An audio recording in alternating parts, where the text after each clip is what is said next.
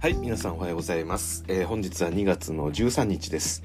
えー、トレードデッドラインも終わりですね。まあ皆さん、えー、まあ自分のチーム良かったこと悪かったところあるんじゃないでしょうか、えー、今日はですね、えー、そういったトレードデッドライン後、えー、選手がトレードをされて実際に試合の中で合流し始めているので、えーまあ、そういったところいくつかチームをピックアップしてお話できればなと思います。はい、で、えー、まずですね、えー、我らがレイカーズのお話をしたいと思うんですが、えー、改めてトレード内容を振り返ると、えー、ラッセル・ウェストブルックの放出がありましたと。でそれに代わって、えー、ディアンジェロ・ラッセル、えー、そして、えー、マリク・ビーズリー、そして、えー、フレッド、えーバンダービルトですね。はい。まあ、このさんにんが、えー、今回の試合で、えー、そうですね、ウォリアーズ戦ですね。そこで出場したので、えー、彼らについて、えー、お話をしたいかなというところです。ただ、あのー、モーバンバもですね、えー、今回、トーマス・ブライアント放出に合わせて獲得したアセットにはなるんですけれども、ちょっと彼はですね、マジック時代にいた時に、えー、ベンチからの乱闘騒ぎがあって、それでよんしあいですかね、えー、出場停止処分に受けているので、まだレイカーズには復帰しません。でおそらく次戦も確か復帰できずにその次の試合ぐらいから復帰になるのかなと思います。なんでちょっとモーバンバーお預けといった感じですね。はい。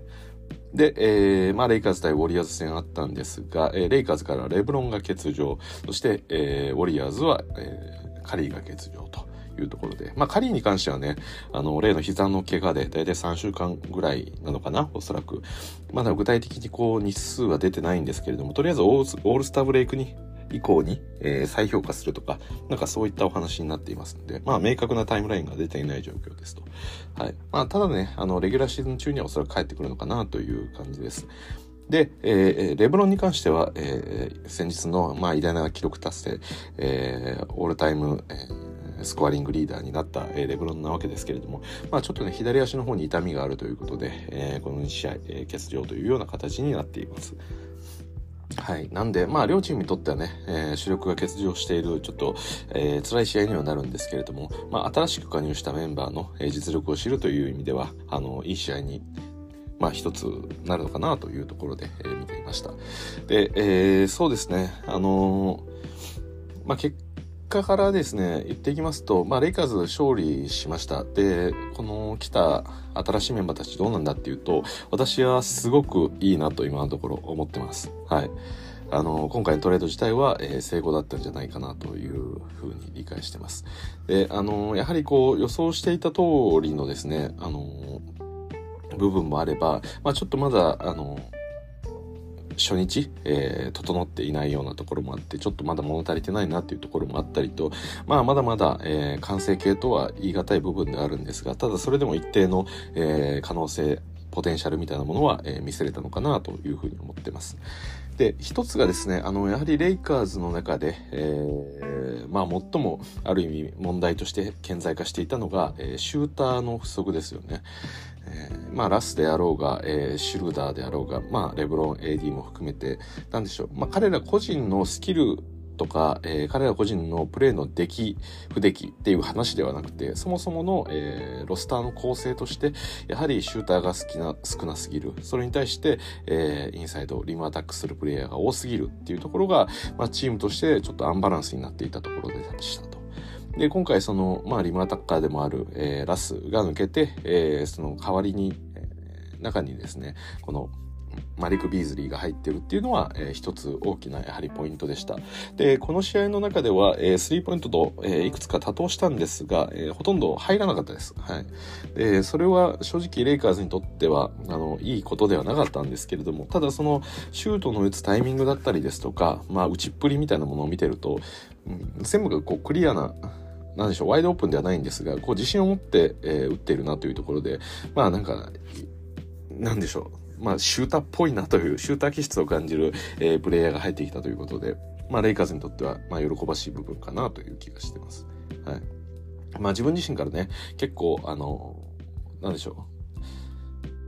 うまあ、少しボールをハンドルするようなこともありますし、えー、打てると思った場面ではガンガン打っていくっていうような、えー、そういったアグレッシブさっていうのは必要だったんで、まあ、これはですね、ビーズリー自体、まあ、初日の動きとしては悪くはなかったんですが、まあ、結果が止まってこなかったっていうところは、あのー、間違いなくあったかなと思うので、これは実戦以降に、まあ、期待したいところです。あくまでね、その彼の、その、スリーポイント平均を比べるとこんなに外すっていうことはあの、まあ、珍しい方だと思うので、まあ、このレイカーズにおいてももう少し、えー、決まってくるのかなというふうに期待はしている部分です。はい。で、そうですね。あと、えー、まあ良かったところ、まあ一人一人言っていくと、えー、バンダービルト、あ、どっちからいこうかな。そうですね。じゃあ、えー、ディアンジェロ・ラッセルからいきましょうか。えー、ディアンジェロ・ラッセル、まあ、彼に関しても、えー、今回レイカーズの中で、まあ、非常に良かったなというふうに思っていて、うん、あのまあ何でしょう、そのプレーメイキングみたいなところに期待できるかっていう思いもあったんですけれども、まあそれよりもどちらかというとやっぱり彼が持ってるあの何でしょう、ここは自分で攻めるべき場所だ、ここは攻めない方がいいっていうような、まあ、そういった判断っていうのがあの良かったのかなっていうふうに私は感じてます。で、おそらくそのウルブズにいた時よりも今のレイカーズってオフェンスのクリエイトの部分でちょっと難があると思うんです。特にセカンドラインナップに関しては、えー、なんでしょうね、まあうーん例えばウルブズであれば、えー、アンソニー・エドワーズだったり、えー、キャットだったり、まあそういったプレイヤー、まあ最近だとゴベアも何か、えー、オフェンスをしてますけれども、まあそういったプレイヤーに対して、えー、ボールを供給していくっていうことが、まあ一つ仕事であったりしたわけですけど、まあそれ以上にですね、このセカンドラインナップにおけるレイカーズでは、えー、まあ彼自身がスコアリングをしていく、シュートを打っていくっていうことも、まあ比重として少し重くなったのかなというふうに思ってたんですが、まあそのあたりをですね、まあうまくなんかアジャストメントできてるような感じがありました。で、あのー、まあ私正直以前からディアンジェロ・ラッセルに対してあまりこう信用できないイメージっていうのが正直あったんですね。あのー、まあ最近のプレーを見てたわけではないんですけれども、なんかプレイヤーとしてそこまでこう安定しているようには私はあんま感じてなかったんですけど、うん、ただそういったところもなんかなんでしょうかね、うん、今まで以上にこう、うんな, なんで、なんて言うんですかね。なんかこうゲーム自体をコントロールしようというか、自分がその調整弁になろうというか、なんかそういう風な意思がいくつか見え隠れするような部分があって、私はそれが非常に良かったなっていう気がしてます。なんか今のレイカーズってこの、どうしても、えーまあ、ラスだったりシュルーダーでこうおせおせのムードにこうなってしまったりとか、まあそれはそれでいいんですけど、あの、特にどうしようもなくなった時に、えー、そこでガンガンガンガンリムアタックして、しくしていくしかないみたいな、結構地獄の時間みたいなものがたまにガンコントロールに生まれる瞬間があって、なんかそういうプレーがやっぱり出てこないっていうのはあのいいことだなというふうに思いました。はい。で、おそらくディアンジェロ・ラッセル自体がそもそもこうあのすごくゆっくり時間をとって、えー、プレーメイクをする、えー、選手ポイントガードになっているので、まあ、それはこれまでのレイカーズというと本当に真逆といった感じだと思います。まあ、まあ、逆って言ってもレブロンとかも結構ハーフコートにおいては使ったりしますけど、まあ、ディアンジェロ・ラッセルがボールを持つと基本的には、えー、まあ一度のポゼッションあたりにかかるそのクロック数っていうのが、えー、やはりこう増えてくるというところがあるので、まあおそらくそういった部分はあのー、今レイカーズに来て少し早めようかなというふうにしているような気がします。なんとなく見ていて、はい。まあ、レイカーズはあのー、基本的にトランジションを強くあのー、重きを置いていた。えー重きを置いていたというか置いているチームにはなるので、あの、まあ、ハーフコートオフェンスが苦手だから逆にトランジションに特化してるみたいな、まあ、そういう見方もできるわけですけど、まあ、ラスみたいなプレイヤーだったり、まあ、レブロンだったり、えーまあ、ハチモンもそうですし、えーまあ、そうですね エーディー とかも含めてやっぱりトランジションで、えー、強みがあるプレイヤーっていうのがいるので、まあ、彼らをうまく使っていくために速いオフェンスっていうのをやっぱり意識していたと。で、そこに関してはあのーディアンジェロ・ラッセルもこれからさらにさらにスピードを上げていく部分もあれば、逆にこうなんでしょうね、あのスローダウンして、えー、まあオフェンスを作っていくみたいなところも、えー、あるのかなというふうには思ってますが、そうですね、この初戦に関しては私はなんかディアンジェロ・ラッセルが若干こうそういったなんでしょうかね、レイカーズのカラーに溶け込むために少し早めに、えー、プレーをしているのかなっていう印象があって、で私はなんかそれはもう少し抑えてもいいときはもっと抑えていいんだよっていうのは正直見てて思いました。はい。別に今のこのあのトランジションが多いスタイルっていうのが別に完成形ではないですし、あの、まあ、別にトランジションいけるものは行ったらいいんですけど、そうじゃない時にあの走プッシュなんでしょうかね、そんなに急ぐ必要もないのかなっていう気もちょっと見ててしました。はい、まあこの辺りはねまだ い, いくつかこうなんでしょうね、単純にその エーディー との合わせとかも含めてやっぱりポイントガードはなかなかまだ合ってきてないところがあるので、ここはあのいくつか試合経験をね、えー、通じて、えー、良くなっていく部分かなと思うので、あの今後には期待したいかなと思います。はい、まあ、全般的に言うと、えー、非常にいいかなと思ってます。はい、もちろんあのそうですね、まあ、プレイメイクもそうなんですが、やっぱり自分でスコアリングをできる、でものすごくシンプルな言い方をすると、あのもう本当にリムの下まで行かなくても別に得点が取れるプレイヤーっていうところ、単純にそのスペースを食い合わないっていう意味合いでも、あのまあこれまでのラスと比較するといい部分にはなるかなと思います。これはラスの問題とかっていうよりも、チームがそもそものスペースの問題があったものを少し外に広げることができるっていうのが、えー、まあまあ予想していた通り良かった部分かなというところです。はい、そして、えー、バンダービルトですね。はい。で、バンダービルトに関しては、まあ、いろいろとレイカーズファン、もうすでに大好きになったっていう人が、えー、多いんじゃないかっていうぐらい、えー、非常にハッスルプレーが多く見られました。で、リバウンドもそうなんですけれども、まあ、一つ一つですね、リムランに関しても何でもかんでもが、えー、全力でこうと、全力投球でやりきるっていう姿が、えー、非常に今のレイカーズにとっては重要というか、特にこのね、エーディー が調子を落としている中で、まあ、誰がこう、フォローアップしていけるのか、チームをどんどんどんどんドライブさせていけるのかっていうところで言うと、やっぱりその魂みたいなものはバンダービルトが、えー、持ってくれてるっていうのは非常にありがたい部分かなと思います。で、私そのこのトレードデッドライン以前、まあ、ちょっとお話したか忘れたんですけれども、このベバリーをトレードされるっていうことはあんまりないんじゃないかっていうふうに正直予想してました。まあ、実際はトレードされされたんですけれども、でその理由としては、あのこのチームのその成り立ちとして、まずそのディフェンシブアイデンティティを持つというところで、まあ、本当に精神的な支柱っていうものが必要で、そこにベバリーはうまくフィットして、えー、チームをディフェンシブな方向に引っ張ってきたと思うんですね。で、今のこのガード陣を起用するディフェンスだったりも、やはりあれはベバリーが中核にいたからこそ、えー、あったディフェンスだというふうに私は、えー、思っていたので、うん、でそうですね、ガード陣のディフェンスはもちろんなんですけれども、まあ、それ以外の部分で、えー、まあそうですね、よりこうまあテイタムだったりとか、えー、そういうオールラウンダーのディフェンスっていうところに対して、えーまあ、オールラウンダーというか、まあ、そうですね、スモールフォワードだったり、パワーフォワードのディフェンスに対して、まあ、レイカーズとしては明確な答えをまだ持てていなかった。で、少なくとも今の中での最適解はベバリーだっていうのが、えー、これまでのダービーハムの見方でしたよね。なんで、あのー、まあ、八村が加入したりですとか、えー、サイズが大きいプレイヤーっていうのは少し増えてはきてるものの、えー、ハムとして、まずディフェンスを考えると、そういったオールスター級の、えー、フォワード陣とかを、えー、守るのに、えー、何が適切なのかっていう回が出てなかったので、うんまあ、そうなるとベバリーは切れないよねっていうふうに正直私は思ってましたが、えー、切りました。はい、そうですね。まあそこはちょっとね、私の中で大きな懸念ではあったんです。まあなんかチームとして実際にベバリーがじゃあテイタムを守る ケーディー を守ることに対してどれぐらい効果があるのかって言われると、まあそれはそれでややこしい部分だと思うんですよ。別にやっぱりサイズのミスマッチはずっと残るんで、まあ止めれる箇所は止めれるとしても、止めれない瞬間というのは本当に全く役に立たないぐらい止めれない、まあ役に立たないっていうちょっと言い方悪いですけど、そのサイズでの戦いになってしまった時には本当に勝てない話にはなってくるので、まあそれも加味してね考えると、そのベバリーをじゃあ ケーディー だったりテイタムに当てるのが正しいかというと、私はちょっと疑問があったんですね。はい、うん、ただそれがどうなっていくのかっていうのは正直あの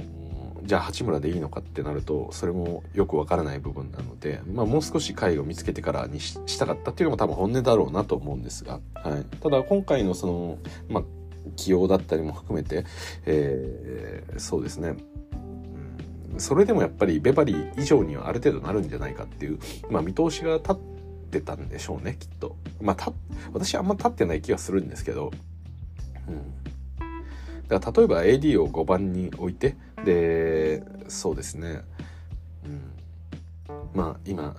ゲイブリエルだったり、えー、あとトロイ・ブラウンとか、えー、そのあたり、まあ、トロイ・ブラウンになると、まあ、サイズがちょっと負けてしまいますし、逆にゲイブリエルになると、まあ、ちょっとあの抜かれてしまったりとかっていう、まあ、も問題はあるんで完全にストッピングはできないものの、うん、まあもともとできないんですけどね、オールスター級の、えー、フロントコートのプレイヤーっていうのは、まあ、そうですけど、あのまあ、崩壊するような話にはならないだろうというところで、まあ、見立てをつけたんでしょうね。はい、なんかそっちの方が本来自然な考え方だと思うんですけど、まあ、ダービンハムはやけにこのベバリーを、えー、そういったテイタムなり ケーディー なりに当てることにこだわっていたんで、まあ、彼のこだわりからするとどうなんだろうなっていうのは正直ちょっと思いました。はい、まあでもおそらくハムとしてはすごく悩ましい部分だったと思うんですが、まあ、結果的に何でしょう、まあ、言ってもトレードデッドラインである程度の、えー、なんですかね、サラリーを持っていてトレードのアセットになるってなると、もうベバリーぐらいしか、まあ、いないというか、あとは、まあ、ロニー・オーカーも言っても、うん、ご、ろくミリオンとかそれぐらいなんで、いや、えー、それもうちょっとだったかな、まあまあでもじゅうミリオンは超えてなかったと思うんです。ベバリーがじゅうに、さんミリオンあったと思うんで、まあそういった、えー、アセットを考えるとやっぱりそうならざるを得ないっていうところもあって判断したのかなっていう気はしてますけれどもね。はい、まあなんでまあ正直まだそういった、えー、オールスター級のフォワードのチームに当たってないので、このベバリーがいないことがどう影響してくるかっていうのは分かんないですけど、はい、うん、まあでもそうですね、やっぱり改めてこうハムの意向を無視した場合に、じゃあベバリーがいたらオールスター級のフォワードがいるチームは守れるのかって言ったら守れないと思うんで、うん、だから別にこれでよかったのかもしれないですね。はい、そうですね。で実際そのなんでしょう、ベバリーはこのチームにおいて、えー、ディフェンシブなチームにしていくっていうところに関してはあのまあそうですね、実際のそのアドバンスドスタッツで見てそんなディフェンシブなチームになったかといったらそうではないにせよ、ただ大きくあのチームとしての方向性はあの変わってきてるのはやっぱり明確に見えるので、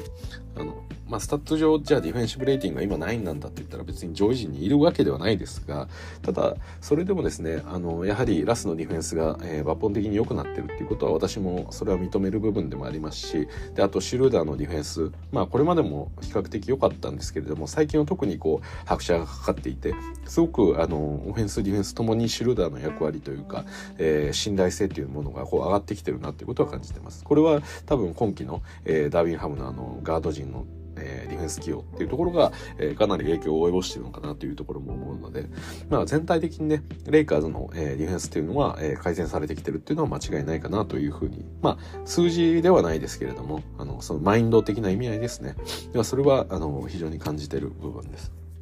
はい、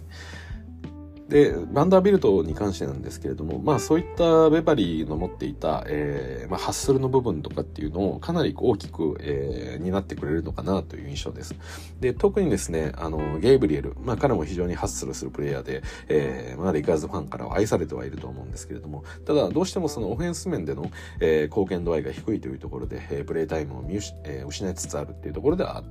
ありましたよね。で今回ですね、まあ、レブロンがいないことだったりそのモーバンバがまだいないことも含めて、あのまあそうですね、このバンダービルトと、えー、ゲイブリエルが同じコートに立つ時間があったんですが、まあ、本当にそれが、えー、ふたりともなんでしょう、確か同じケンタッキー大学の出身らしいんですけど、えーまあ、自分は燃えてるし相手も燃えてるからお互い相乗で燃え上がるみたいな、なんかいい、えー影響がたくさん出ていました。で、その一つのなんか現れとして、まあ一つどころじゃない現れがいっぱいあったんですが、えー、ちょっと誰がシュートを打ったのか忘れたんですけども、確かビーズリーか誰かが、えー、ちょっと強引にドライブに行って、えー、レイアップなりシュートを放ったんですけれども、それが外れましたと。で、外れた後にオフェンスリバウンドに飛び込んできていたバンダービルとか、えー、そのボールをオフェンスリバウンドを取ろうとしたんですけれども、それがなんかリムの上で少しコロコロって転がってしまって、要は飛んだタイミングと、えー、そのボールが落ちてくるタイミングが合わなかったんですよね。でその後ろに、えー、ゲイブリエルが走ってきて、で落ちた瞬間のボールをキャッチしてゲイブリエルがプットバックのショットを決めたっていうシーンがありました。でこういう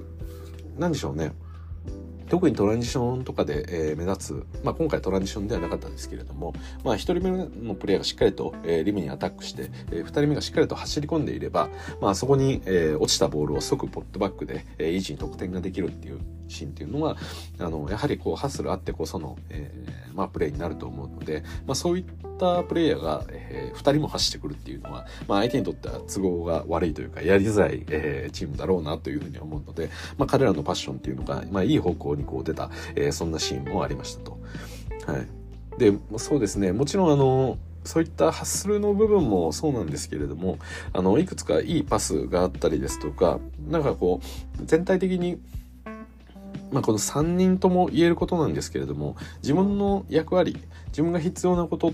というか、あのこのチームにおいて足りてないものは何なのかっていうところ、それを補おうとしてこういうプレーをしてるっていうのがなんかよく見えた試合でもあったかなというふうに思ってまして、だからそういう部分が、えーなんでしょうかね、なんかがむしゃらにプレーしてる、俺の得意なところはこれなんだぞみたいなプレーの仕方じゃないっていうのが、今このなんでしょうじゅうにいじゅうさんいを、えー、徘徊しているレイカーズにとっては、あのこの現実的な目線っていうのは非常に必要だったんで、それはありがたいなと思います。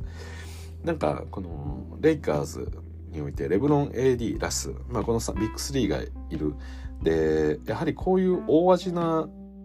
なんでしょうかね、ロスター構成になると、なんか具体的な話、現実的な話というよりかはスターパワーでなんとかなるみたいな、あの妄想に逃げてしまいがちというか、私自身結構そういうとこあるんですけど、やっぱ エヌビーエー って結局のところスターパワーがやっぱ強いじゃないですか。でいかに優れた、えー、個人がいて、でそれを、えー、プレーオフでぶつけられるかどうかっていうところが、えー、エヌビーエー においては非常に重要だというふうに、えー、まあ皆さん言いますよね。私もそう思ってるんですけど、ただそうは言い、ね、言いながらも、こういった、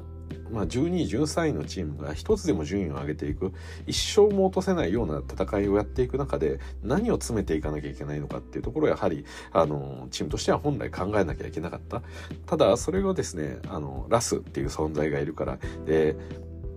何でしょうかね、そのチームにとって数字には現れない部分でのそのデメリットがあるような動きだったり、何でしょう、彼のそのある意味すごい突破力っていうのは、えー、素晴らしいけれども、その何でしょうかね、コントロールできないものがあるというか、そのラスの良さって何なの、悪さって何なのって、このチーム今足りてないことって何なの、ラスはそれをどう補わなきゃいけないのみたいなところっていうのは、正直もうないがしろというか曖昧にされてきたと思うんですよね。その解決のしようがないからっていう意味でもそうなんですけれども、うん、チームに必要なことはこういうことだけれども、ただ自分たちでそれを補っていくというわけではないというか、そういうヒット、もともとそういう選手ではないから自分たちではそうはできないっていう風にどうしてもなっちゃってたんですよね。でそれはあのラスの問題とかその他のプレイヤーの問題というよりは、あのさっきも言ったようなそのロスター構成の話ですよね。うんまあ、スリーを打てるプレイヤーが少なかったり、えー、まあインサイドを中心に攻める選手が多かったりっていうこともあって、うん、なんでしょう、そもそもの枠組み、大枠としてこうベクトルが合ってない話を無理やりあのこの優勝の方向に寄せようっていう話をしていたんで、なんか現実的に語ることが難しかったというか、なんかその話になるといつも、いや私もずっとこれあの何度も何度も意味がないぐらい言ってるんですけれども、あの、まあ、このチームにおいてのそのスペースの問題があるって、そんなことをみんな言うわけじゃないですか。でもそんなこと言っても変わらないじゃないですか、チームの中で、うん、だからなんでしょうかね、その本来ならそうすべきだってみんなが思っているやり方に対してそれに打つ手立てがないんで、じゃあもっともっとリムアタックするとか、なんか、うん、全くその理屈じゃないものをもう採用するというか、なんか大筋のロジックが組めてないので、もうなんか後から選択するものもその理屈の上に立たなくていいやというか、なんかそういう風な傾向が全体的にチームの中にあったというふうに私は思ってるんですね。はい、別にこうスリーが諦めたからといって、じゃあ必ずしもあのなんでしょう、本当にシューターを、えー、スリーを打た、打たないでいくのか、もしくはある程度スリーを打ち、打ちながら、えー、やっていくのか、うん、もう無理でもどんどんどんどんリムアタックしていけばいい結果が何か返ってくるんじゃないか、それ以上の突破力でなんとかなるんじゃないかとか、なんかその方に積み上がっていくその理屈っていうのが、なんかいまいちこう信頼性が持てないものになっていくみたいなものが、なんかこのレイカーズ今シーズンにおいてというか、そうですね、ラスを獲得した時からずっとある、なんかこうモヤモヤしながらどうしようもねえなっていう感じ、うん、だったと思うんですが、まあ、それに対してね、今回のそのトレードっていうのはあのレイカーズにとって必要な穴っていうのをこう埋めてくれるような、えーまあ、そういったトレードだったかなと思うので、まあ、各、えープレイヤー自身がですね、このチームに足りてないもの、そして自分たちが持ってる能力の中でどういうことができるのかっていうことをなんか具体的に考えてくれてるような気がしてですね、うん、だからやりやすくはなったと思うんですね。彼ら自身がどういうことを求められているかっていうのはよりこう、なんでしょう、これまでのこのストラグルな環境というか、あのなんでしょう、こんがらがったレイカーズのオフェンスっていうものをもう少しあの整理した形で、何が足りてない、じゃあ何をすればいいのか、自分は何ができるのかっていうところがすごく明確になったように私は試合を見ていて、えー、感じたんで、まあ、それはね、えー、非常に良かった部分かなと思います。はい、まあ、基本的に、えー、レイカーズのトレードに関しては、えー、私はもうバッチリっていう感じですね。はい、ここまで、えー、ラスのトレードでいいプレーを取れるとは、えー、正直思っていなかったんで、はい、ディアンジェロ・ラッセルだけだったら私もどうかなって思ってたんですけども、まあ、バンダービルトだったりビーズリー、まあ、こういった選手が、えーまあ、一緒に来てくれて本当に あの、ありがたいなと思ってます。はい、で、えー、そうですね、レイカーズに関しては以上で、で、あと、えー、大きなトレードで言うと、えー、カイリー・アービングの話がありました。えー、ダラス・マーベリックス移籍ということで、えー、まずはですね、マーブスの中で、えー、ドンチッチ不在の中、カイリーが、えー、いち、に試合ですかね、えー、試合をしたわけですけれども、うん、まず、マーブスのメンバーたち、その、ドンチッチ以外のメンバーたちがこんなにオフボール動くんだっていうことに対して、まず驚きを覚えましたね。はい。まあ、さっきあのディアンジェロ・ラッセルの時にも言ったんですけれども、まあ、割とこうスピーディーな、えー、バスケットとは正反対にいるというか、まあ、一つ一つの、えー、プレーを丁寧に作っていくというか、まあ、時間をしっかりかけていくような、えー、プレイヤーといえば、まあ、ルカ・ドンチッチなわけですけれども、でルカはまあ彼自身が頭であって、で他のロールプレイヤーたちをある意味自分の手足のように使っているところがあって、でまあ自分の手足ってなんか言い方は悪いんですけれども、そういう意味では、まあ、そうですね。まあそういう悪いニュアンスで伝えたい意味ではないんですけれども、その自分のビジョンっていうのが普通人間、一人の人間だと、なんでしょう、いち対いちの中で、こうクロスオーバーをする、で右手をどう使う、左手をどう使う、腰をどう使うとか、えー、自分の身体をこう操作してその一つのプレーを生み出していって、相手をどうやって抜くのかっていうことを考えるわけですけど、ドンチッチは自分の右手でフェイクをかけるのと同じように別のプレイヤーの動きをフェイクで使ってるというか、なんでしょう、ある意味自分の体をこう拡張させて考えてるような、えー、そんなことができるプレイヤーだと思うんで、なんであの自分の体が思わぬ方向に動いていると、こううまくバランスが取れない分、みんなにはあまり動かないでくれと、自分はみんなの位置をこう頭に入れて動いていて、その中でオープンスペースを作っているので、あのまあある意味自分がドライブするっていうこともそれはフェイクであって、はい、でここにオープンを、その裏にオープンを作るっていうことがやっぱり見えていたりする。なんでまあ、ある意味ドンチッチを主導に、ドンチッチ以外のプレイヤーはドンチッチのしっかりと手となり足となりっていうところを意識して動いてたわけですけれども、まあそれがですね、このカイリーの加入、そしてドンチッチ不在の試合においてはもうガンガンガンガンオフボールで動き回って、えー、かなりこう流動的でパスが多いバスケットに変わっていて、非常に驚かされましたね。はい、でやはりカイリーっていうのは本当に超一級品だっていうことはこのネッツにおいても、えー、まあ見ていた通りで、で私ももちろんですね、あのまあ現役のポイントガードいちばんにばんじゃないかってことは最近言ってるぐらいですね、このカイリーって本当にすごいなと思ってるんですけど、うん、それはこのダラスに来ても改めて感じますね。はい、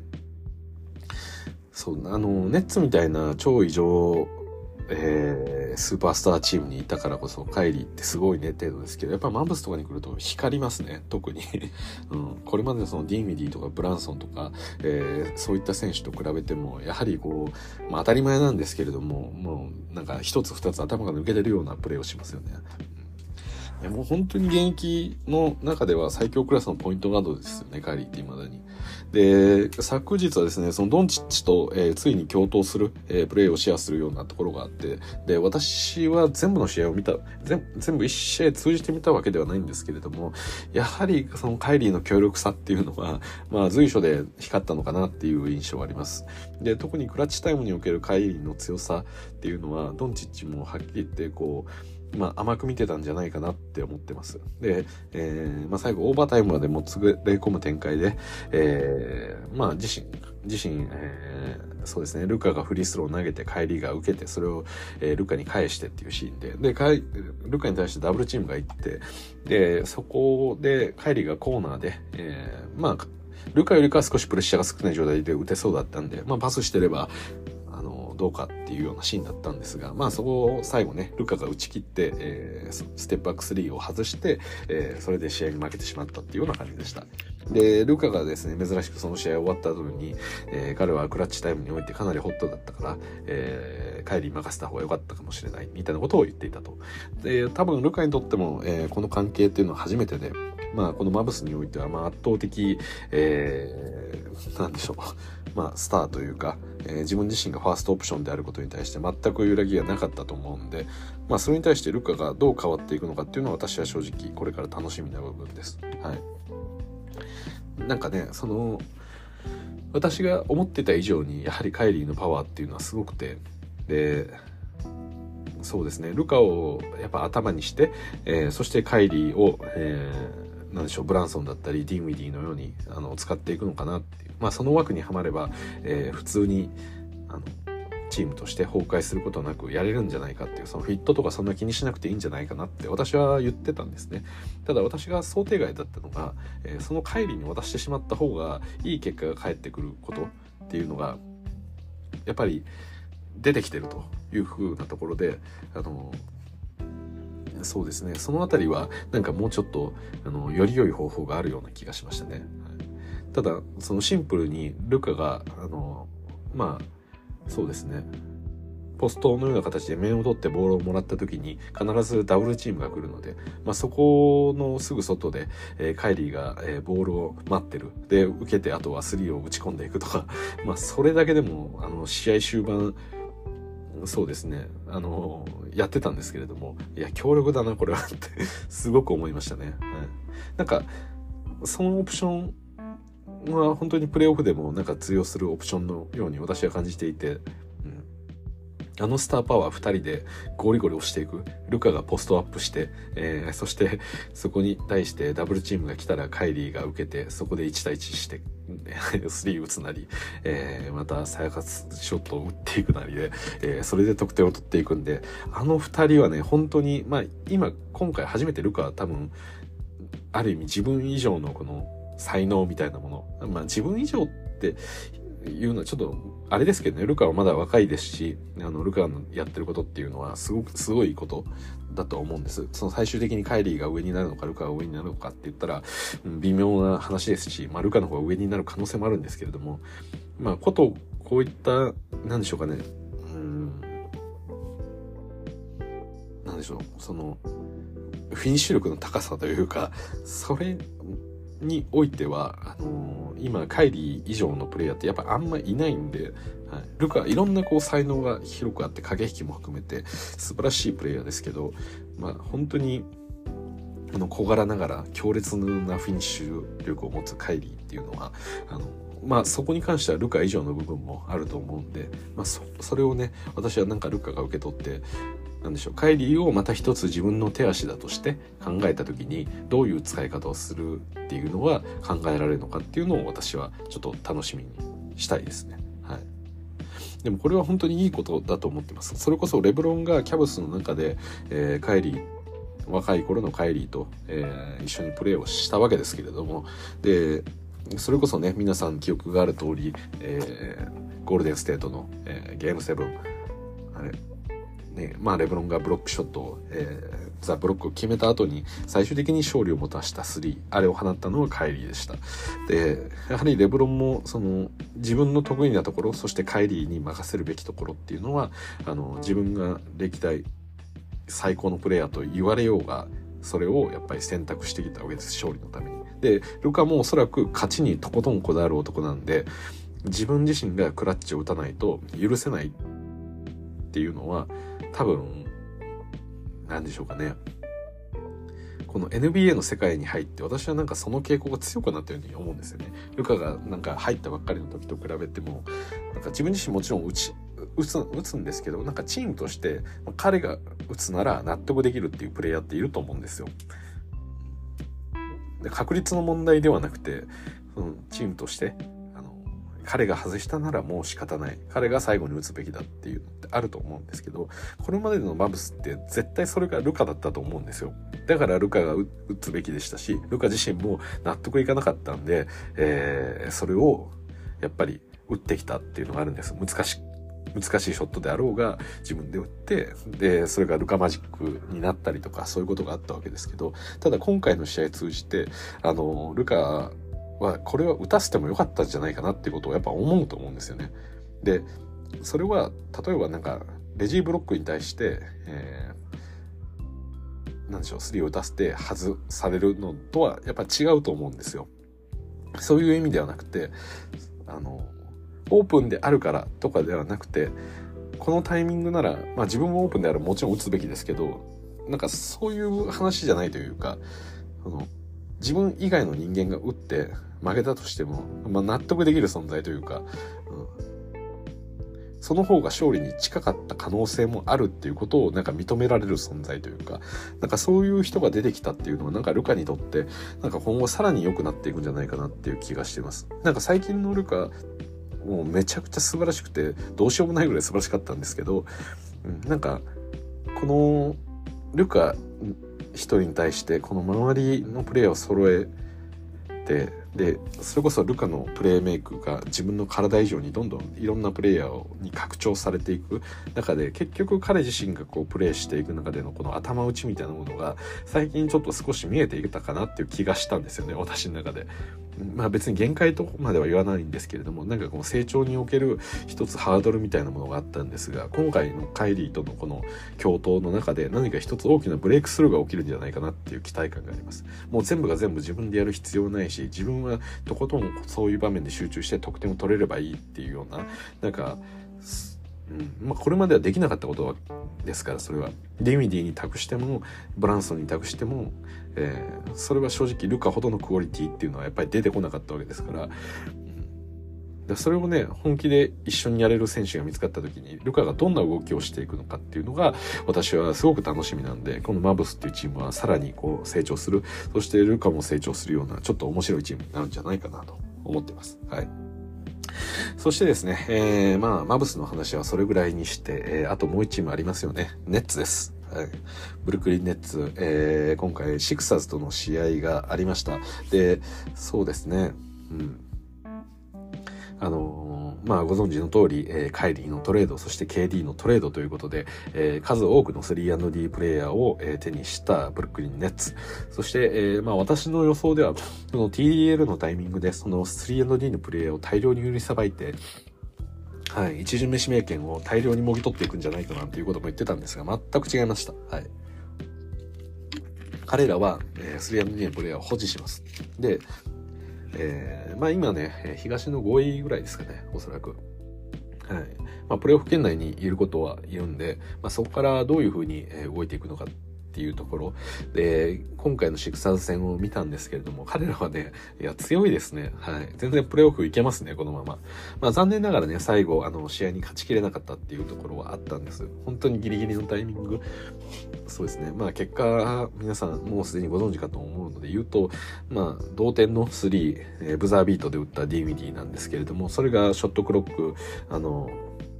ギリギリ れいてんいちびょうにびょうぐらい遅れてしまっていて、えー、最後に決まったスリーが無効になったので結局負けてしまった、まあそんな試合だったんです。で、えー、そうですね、やはりこうその スリーアンドディー のプレイヤーたちで揃えるっていうのは非常に強力だなというところで、まあスペンサー・ディミディが、えーまあ、ハンドラーとして、えー、プレーし、そして、えー、ミカル・ブリッジーズ、キャム・ジョンソン、えー、あとはドリアン・フィニー・スミス、えー、クラクストン、まあ、これが確かスターターだったと思うんですけれども、はい、まあこういったねあの優秀なウィングディフェンウィングプレイヤーがたくさんいるっていうのはなんかあのなんでしょうね、それこそかつてのあのラプターズとかを見てるような感じですけど、それとは比じゃないぐらいクオリティが高いですね、今回のレッツっていうのは。やはりその中でも光るのはやっぱりミカル・ブリッジーズ、そしてキャム・ジョンソンの存在ですよね。で、私そうですね、あとまあフィニー・スミスもそうですし、まあみんな光るんですよ本当に。ジョー・ハリスもね、この日は、えー、調子よくスリーもバコバコ決めてましたし、でジョー・ハリスあれぐらい決めれるプレイヤーなんで、まあ調子を落としてましたけども、うん、だからそれもすごく良かったですし、まあまだ出てないパティ・ミルズとかもそれぐらいあ、まあ、出てましたけど、まあ同じぐらい決めれてもおかしくない、えー、プレイヤーでもありますし、うん、でベン・シモンズが、えー、ベンチから出てきたりとかもあってたりはしたんですけど、そうですね、やっぱベンシモンズあのラインナップだったらもうセンターみたいな役割でなんかいい気もしますよね。うん、でディミディと、えー、あとはあとキャム・トーマスですね。キャム・トーマスもあれも本物ですね。あのさん試合連続よんじゅってんを超えてましたけど、えー、まあ正直やばいですよねあのプレイヤーは。あの今のこのネッツにおいても本当にエース格で扱っていいんじゃないかなって気がしてます。今ベンチ起用ですけど、うん、私ディンウィディはちょっと物足りないなと思ってます。正直ディンウィディならあのチームはそんなに勝てない部分も出てくるなと。特にこの試合終盤になってそれがすごく目立ってきたんですけど、やはり相手はこうエンビードをうまく使ってしっかりと押してくる。であのまあ、やはりこうウィングのプレイヤーたちが優秀だ、特にディフェンスが優秀だっていうのもあって、エンビードに対していいディフェンスが多くできてたかなって思います。まあ、結果見ればね、ある程度得点はされてはいるものの、あの単純にいち対いちに持ち込ませない、パワープレイで得点を取らせない、結局タフショットをエンビードはうまく決めきってはいるんですけど、うん、いい形でダブルチームしてからも、そしてボールを離したらすぐにローテーションでフォローする、全然エンビードに対しての対策っていうのは私はできていたのかなというふうに思ってます。ただやはりエンビードの、あの超人的なパワーで 最, 最終盤あたり得点を重ねていかれることに対して、逆にディンウィディがボールを長く持って、それがあまりこう得点につながっていかないっていうシーンが、あのちょっとネッツのプレーオフでの 限, 限界というか、そこをなんかちょっと見せられた気がしましたね。はい、ただあのチーム自体はすごく面白くて、なんかいろいろ可能性があるというか、なんかいろんな組み合わせ次第でよってよってはもっともっといいチームになるんじゃないかなっていうなんか気がしてしまうんですよね。うん、ただその自信を持ってこのプレイヤーを頭にしていくみたいなことはやっぱりできないチームになるので、それはもう試合最終盤までそれでやっていくべきじゃないかなって気がしたんですよ。なんか下手にディンウィディにこう預けてやらせるっていうのは、うん、なんかそのディンウィディと相手のエースプレイヤーのその実力差によって負けるっていう試合が、あの試合がハードになればなるほど増えていきそうな気がするんですよね。うんだから な, なんでしょうかね、うん、そうですね。だから最後までそういったあの試合の最終盤においても、もう基本的にこのなんでしょうかね、まあこうチームバスケットで勝っていくみたいなあの精神のチームになんなきゃいけないのかなっていう気がします。その飛び抜けたエースがやっぱりいないので。でそれを寄せるとしたら、私は唯一キャム・トーマスに可能性を感じてますね。はい、ミカル・ブリッジーズもね、多分ディンウィディぐらいの動きにはできるんじゃないかなと思うんですが、かなりタフなところで得点を決めきるっていうのは、なんかこれまであのミカル・ブリッジーズもそこまでやりきれてないところなので、なんかそこはね、もうもはやトーマスにしちゃっていいんじゃないかなっていう気はするんですよね。なんかはい、なんで私はねディンウィディを、うん、どうですかね、そのボール運びだったりとか、そういうところの安定感みたいなものはやっぱりディンウィディの方があるんですけど、重要な局面であの打たせるのは私はキャム・トーマスでいい気もするなと思って、ただ、まあ、彼もまだ若いプレイヤーなんで、まあ、どういう風に使うのがベストなのかで、特にベン・シモンズの使い道とかもそうですよね。彼自身ね、まあ多分もっと私リモタックしていいんじゃないかなっていう気はしてます。あのそうですね な, なんか攻撃の起点になる選手というか脅威を感じる選手っていうのはなんかどこかに置いた方がいいと思うんですよね。で割とこう スリーアンドディー のプレイヤーが多く揃ってるからこそなんでしょう、外に対しての意識っていうのも強くあるんで、逆にベン・シモンズみたいにそのインサイドで戦うプレイヤーっていうのがもうちょっと強烈に個性を出してもいいのかなっていう気がちょっとしたんですよね。うんなんでまあ、彼自身がねあのセンターっぽい動きででちょっと深いところでボールをもらって、だからそうですねスリーポイントライン際でそのハンドオフしたりスクリーンかけたりっていうのも悪くはないんですけど、まあ、もうちょっと深い位置でボールをもらって一気に押し込んであげた方が逆に周りもこうやりやすくなる部分もあるのかなと思うんで、まあなんかよりインサイドで体を張って戦うプレイヤーになるとこのさん、えー、ネッツにとってもなんかいい方向になっていくんじゃないかなって気がしますね。なんか評価難しいですね、このベン・シモンズの存在をどう評価するのかっていうのがなんでしょうね。やっぱりそのボールプッシュの速さとかその特にトランジションにおけるスピード感っていうのはやっぱりベン・シモンズってすごい一級品だなと思いますし、まあ、他のプレイヤーと比べてもやっぱりスクリーナーとしての役割を考えても、まあ、やりやすシューターにとってやりやすくなる部分もあるなとかそういうのは見てて思うんですけど、なんかもうちょっとオフェンシブに な, なるべきですよね今のチームだときっと、うん、なんか全部が全部自分でショットを打つつもりはない必要ないんですけど、やっぱりあのスピードあのハンドルがあるんで一気にこれ押しちゃうぞみたいなプレッシャーをあのインサイドに対して与え続けることが多分シューターたちにとってあの楽になっていくと思うんでというところですね。はい、まあ、ちょっとネッツはねなんか本当にこれの組み合わせをどう使っていくのかっていうのが今のあのなんでしょうね、ヘッドコーチとしては嬉しかったり悩ましいあの種だと思うんですけど、ただねやっぱ渡辺優太はなかなかプレーきっと難しくはなりますよね。あの活躍してはいるもののやっぱりミカル・ブリッジーズとかキャム・ジョンソンでドリアン・フィニー・スミスとか、うん、あの辺りのプレイヤーってやっぱディフェンスはもちろんそうなんですけど、うん、やっぱ強力ですよねオフェンスにおいてもかなり強力なんで、渡辺もねこの試合であのにほん連続確かスリーが来てそれを外してすぐ変えられちゃったりしたんですよね、うん、まあでもねそれはねちょっと仕方ないんですよね。なんか役割的に、まあ、ネッツは本当にいい スリーアンドディー が揃いすぎてるんでその単純な スリーアンドディー ですらないというか スリーアンドディー ベースの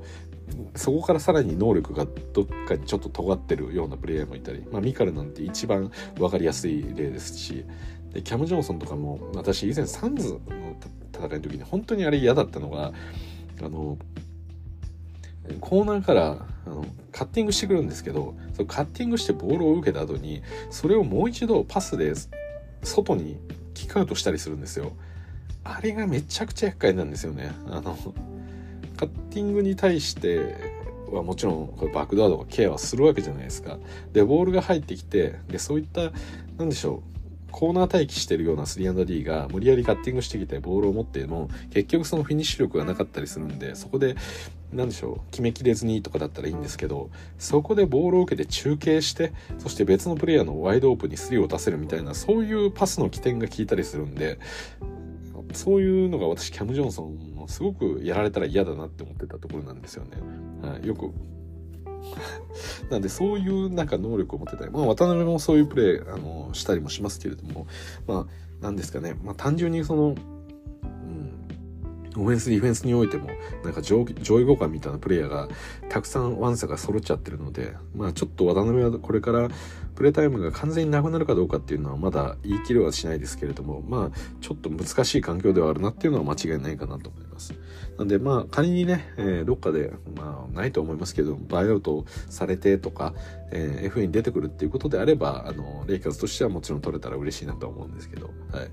渡辺をね今のネッツの中であのプレータイムは減らすかもしれないですけれども、ただ今のネッツかなり面白いんであのチームとしてまとまりを持ってやっていけば、えー、プレーオフ、えー、このまま行くことはできると思いますし、はい、より強い形っていうのも見えるんじゃないかなと思うんで、私はネッツにも結構楽しみに期待していることになりますね。はい。ということでですね、えー、今日はさんチームですね、レイカーズ、マブス、ネッツと、えー、このトレードデッドライン大きく動いた、えー、さんチームに関しての、えー、簡単なリアクションとなりました。はい。ということで、ここまでお聞きいただきどうもありがとうございました。それじゃあまた。